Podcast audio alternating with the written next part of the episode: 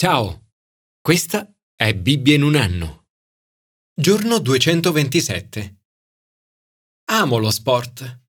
Non sono mai stato particolarmente bravo a praticarne uno, ma amo lo sport. Sono solito giocare a squash con dei compagni di gioco di buon livello. Sebbene siano tutti molto gentili, amichevoli e rilassati, sono anche molto competitivi. Il livello di gioco è di solito molto alto, tanto da richiedere un allenamento rigoroso. Devo tenermi allenato e giocare regolarmente. È uno dei motivi per cui cerco di stare attento a ciò che mangio e a quanto dormo. L'Apostolo Paolo scrive Non sapete che nelle corse allo stadio tutti corrono, ma uno solo conquista il premio. Correte anche voi in modo da conquistarlo. Però ogni atleta è disciplinato in tutto. Essi lo fanno per ottenere una corona che appassisce, noi invece una che dura per sempre. Se coloro che gareggiano nello sport si allenano severamente per ottenere qualcosa che non durerà, quanto più ognuno di noi dovrebbe allenarsi severamente nella propria vita morale e spirituale per ottenere una corona che dura per sempre. Paolo scrive io dunque corro, ma non come chi è senza meta. Faccio pugilato, ma non come chi batte l'aria. Anzi, tratto duramente il mio corpo e lo riduco in schiavitù, perché non succeda che, dopo aver predicato agli altri, io stesso venga squalificato. Adorare e servire Dio è lo scopo e l'ambizione di vita di Paolo. Vuole fare al meglio delle sue capacità vuole dare tutto se stesso, vuole puntare all'oro. L'adorazione e il servizio sono strettamente collegati tra loro. Per entrambi è usata la medesima parola greca, latreuo. Tutti gli esseri umani sono adoratori e servitori. Si può adorare l'unico vero Dio, oppure qualcuno o qualcos'altro. Si può servire l'unico e vero Dio, oppure se stessi, qualcuno o qualcos'altro. Nei brani di oggi scopriremo l'importanza di adorare e servire l'unico vero Dio con tutto il nostro cuore e con tutto il nostro essere, dando tutto quello che abbiamo, evitando di vivere in modo superficiale. Commento ai sapienziali. Perché lodare e servire? Dio è responsabile del suo universo. Il Signore regna. Se il Signore non regnasse, la vita non avrebbe senso. Ma Lui regna e per questo c'è da gioire. Il salmista invita tutta la creazione ad adorare.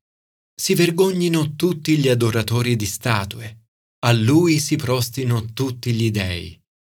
Loda Dio prima per quello che è, secondo per ciò che fa e ha fatto.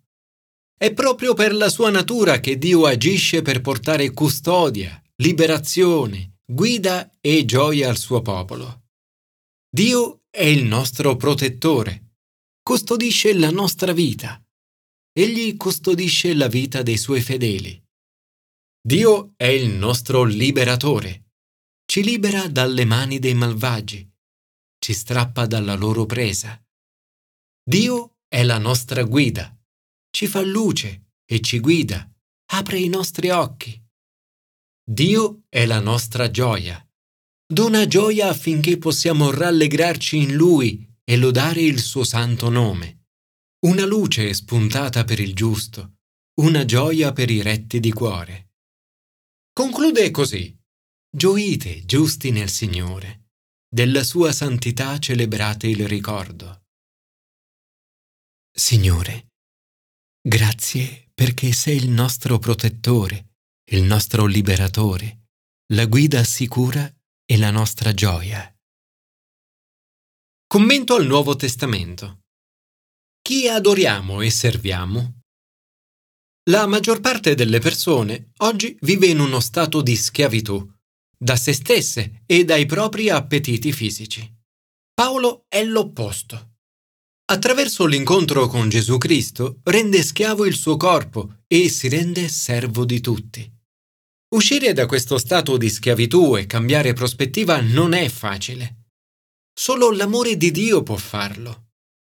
Paolo dice, mi sono fatto tutto a tutti per salvare ad ogni costo qualcuno. Si è adattato alle persone ma non per ipocrisia o per incapacità di essere se stesso. Non ha neppure cambiato il messaggio del Vangelo per adattarlo al mondo, ha semplicemente predicato il Vangelo con l'unico scopo di portare a Gesù il maggior numero di persone possibile.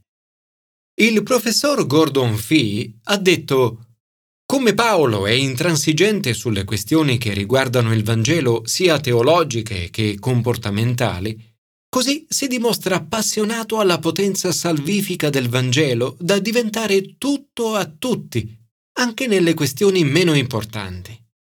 È come se dicesse sono entrato nel loro mondo e ho cercato di sperimentare le cose dal loro punto di vista. Un concetto questo che può trovare ampia applicazione, forse anche al di là di ciò che San Paolo ha in mente.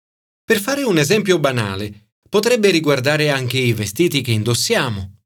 Vestirsi in modo che permetta alle persone con cui parliamo di non sentirsi scoraggiate e possano identificarsi con noi.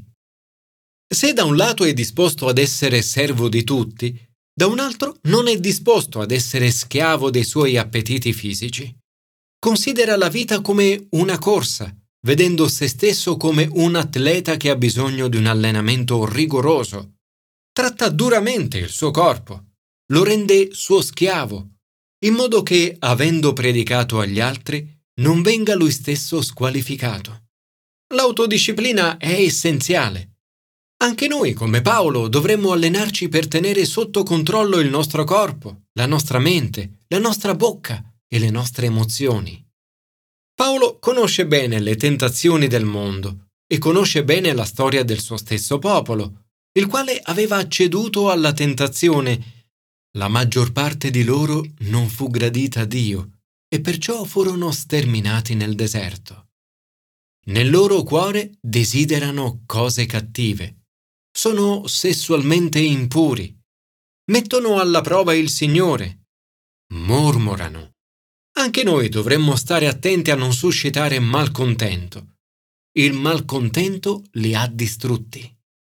Tutte queste cose però accaddero a loro come esempio e sono state scritte per nostro ammonimento, di noi per i quali è arrivata la fine dei tempi.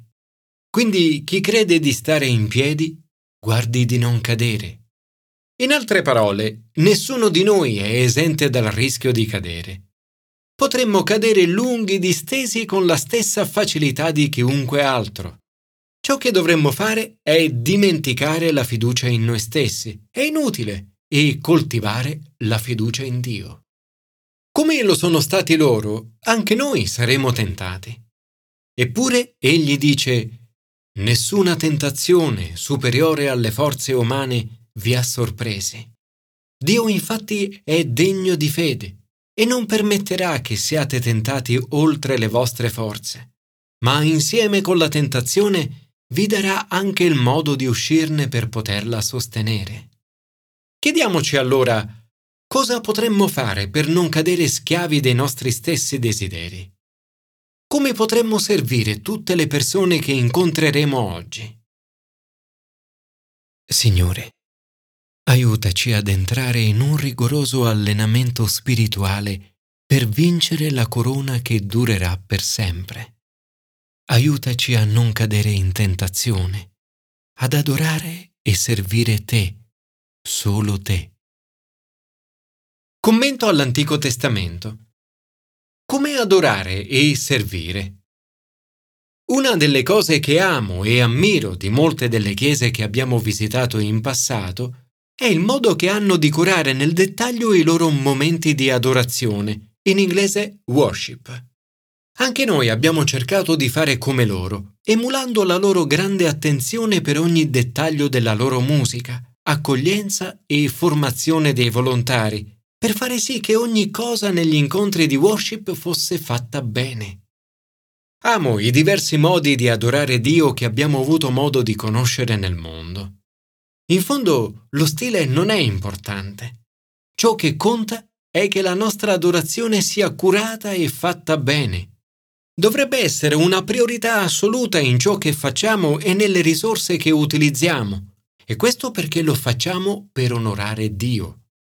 Salomone inizia a costruire una casa al nome del Signore.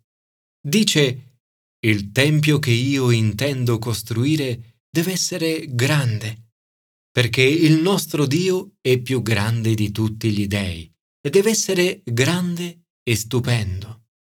Raggiungere l'eccellenza richiede molto tempo, risorse e impegno, come pure una straordinaria attenzione ai dettagli. I più piccoli dettagli devono essere della massima qualità perché sono fatti per onorare Dio. Per questo usano tanto oro. I vincitori delle competizioni sportive ricevono medaglie d'oro perché l'oro rappresenta il meglio. Ed è così che dovrebbe essere quando adoriamo e serviamo Dio. Dovremmo dare il meglio di noi. Ai Colossesi Paolo scrive Qualunque cosa facciate, fatela di buon animo, come per il Signore e non per gli uomini. Servite il Signore che è Cristo. Un giorno il predicatore Charles Spurgeon si trovò a parlare con un'addetta alle pulizie da poco diventata cristiana. Spurgeon le chiese quale differenza avesse fatto Gesù. Piuttosto timidamente lei rispose Beh, ora pulisco sotto i tappeti. Sapeva che nel suo lavoro ora stava servendo e adorando Gesù. Come lei anche noi siamo chiamati a fare molto di più a dire no ad una vita superficiale. Signore, ti preghiamo di aiutarci nell'adorarti e servirti, prestando attenzione ad ogni dettaglio e ad assicurarci che tutto sia fatto con profondo desiderio e massimo sforzo.